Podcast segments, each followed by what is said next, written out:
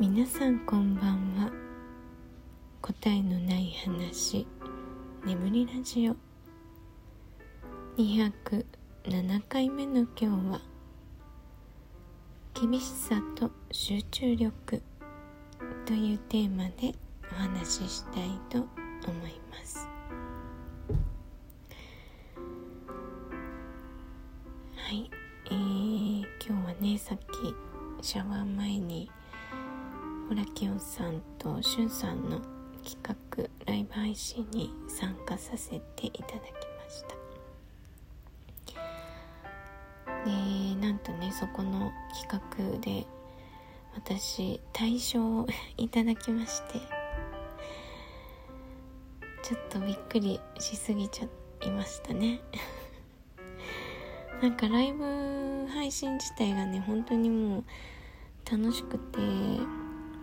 一体感がすごかったんですよね。やっぱリスナーさんとトーカーさんがこう一体になるとあのすごい臨場感が出て、まあ、こういうねラジオっていう媒体なんですけど本当にこうライブ会場にいるような感覚になりますね。あの相模若竹センターさんのねラップのラップ配信をするライブの時もねもう本当に毎回そんな感じなんですけど本当にライブハウスとかにね行ってもう2人が目の前でラップをしてるみたいな。でみんなで目の前で聞いて一緒に盛り上がっているっていうもう本当にそういう感覚なんですけどもうそれに近い臨場感がありました今日は。もうそれ参加するだけで私は達成感でいっぱいで結果発表の前にもう今日はやり遂げたみたいな 感覚だったんですけどさらにね大賞をいただくというねあのー、サプライズが待っていてもうちょっと今日興奮して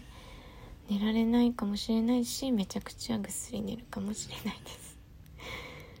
私興奮するとね寝られない方が結構強いのではい。寝られなかったらまたねあの皆さんのラジオを聴きながら、えー、金曜の夜をね楽しみたいと思います。えー、で今日のテーマなんですけど厳しさと集中力ですね。うん。なんかこうすごく厳しくてもやる気がなくなっちゃったりすることってあるけど、まあ、その人が厳しかったり環境が厳しかったりいろいろなパターンがあると思うんですけどでもそのゆるゆるすぎてもこっちがだらけちゃったりするじゃないですか。でそのゆるゆるが続いてたところにある程度のこう厳しさっていうのが入るとあの集中できるんだなっていう出来事がねあったんですよ。でそれはあの私こっちのね現地の言語を習っているんですけど、えー、今習っている学校はもう2年半ぐらいあの通っているんですね。でステップ1ステップ2みたいな感じでその50 15回コースとか20回コースみたいな感じであの期間を決めて習ってきたんですけどそれで今ステップ5まで来てるんですよ。でこう学校のテキストはほぼほぼこう終わりに近くなっていってあとはこう何て言うのかな復習しながらやっているような状況なんですね。でも全然上達しないんですよ。で最初の頃はやっぱ緊張感もあったし覚えていかなくちゃみたいなのもあったので結構頑張ってたんですけどだんだんねもうあのー、こう一面で集まって先生ともこう仲良くなってってなってくるともう先生もそのステップ1とかだったら覚えてきてねみたいなねだ習得しなかったら意味なくなっちゃうからだけどもう先生もそんなにこう何て言うのかな覚えさせようっていう感じじゃなくて私たちもこうゆるゆるやりたいみたいなスタンスだからそれに合わせてやってくれていてだからね本当に上達しないんですよね。でそのステップ5がもう終わるんですよ来週で。で私、まあ、本帰国までまだねえっ、ー、と5ヶ月ぐらいあるので、まあ、その間はもう自分でとにかくアプリ使ったりとかしてあとはねもう外でなるべく現地の人と会話するとか単語いっぱい覚えて頑張ろうかなと思ってたんですけど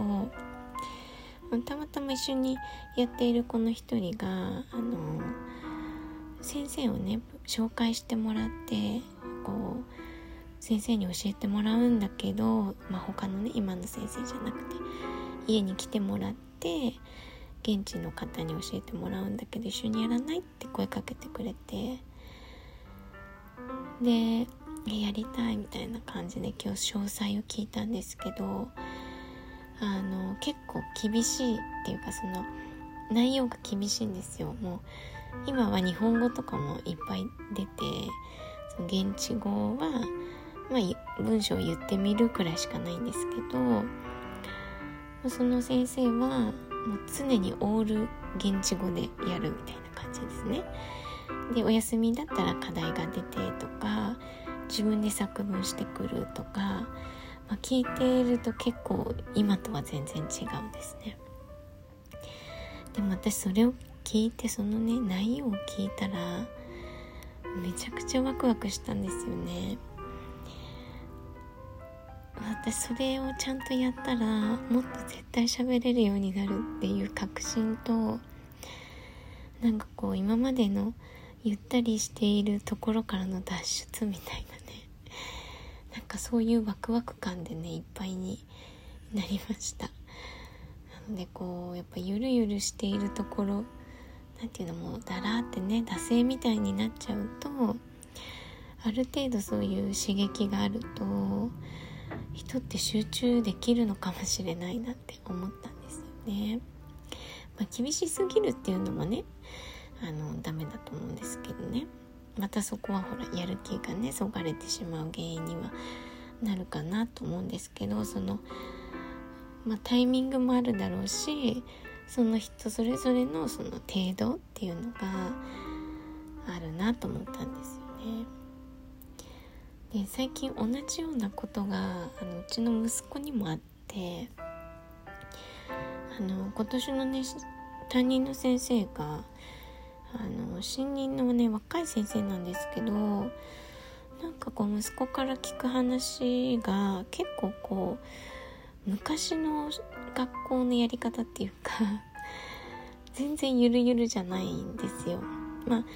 あの子供たちに常に厳しいとかじゃないんですけどあの、そう最近それであったのが漢字のテストがねえー、みんなでクラスでありますと。で満点は100点です。で合格点があって全員が合格するまでテストをやりますっていうやつなんですよね。私もね多分中学校の時にね英単語のテストがそれだったんですよね。漢字もあったかな。全員張り出されたんですよね外に。点数が。で全員が合格するまでもうとにかくひたすらテストをやるっていうやつだったんですけどでもそれのおかげで結構単語を覚えられたかなっていうのはあるんですでうちの息子もまさにそんな状況で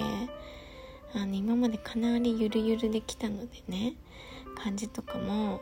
こう3年生になって増えてきて覚えられないのがあったりしてたんですけど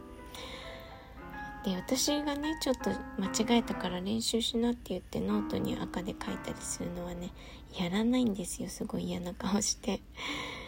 でね指摘されるのが嫌みたいなんですよね。だからそんな感じだからそんな再テストなんて嫌がると思ったんです。そしたらあの結構ねやる気になっていてでまあ2回目のテストもね合格点に達しなかったんですけどそれでもなんかこうあともうちょっと次は頑張るみたいな気持ちになっていて、まあ、すごい変化だなと思って、まあ、私に言われるのが嫌なだけかもしれないんですけどでもうーんねなんかちょっと嬉しくなったんですよねなんかそういううんある程度のこうね厳しさっていうのは、まあ、ノルマみたいな感じだけどうんその集中力にねやっぱつながってるじゃないですか実際息子もね。そう。で、まあ、点数もね2回目は1回目より良くなってたので、まあ、本人もねちょっとやる気になってるんだと思うんですけどうんなんか同じようなね息子と私にね来た刺激が同じような感じだったなと思ってはい今日はお話をしてみました。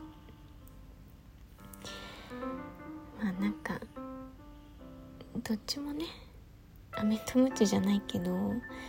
どっちも必要だと思うんですけどね息抜きをする時間とかもね。でもやっぱり惰性はね私にはあんまり合ってないなっていうのを最近ねまた実感しましたというお話でした。はい。ご視聴ありがとうございました。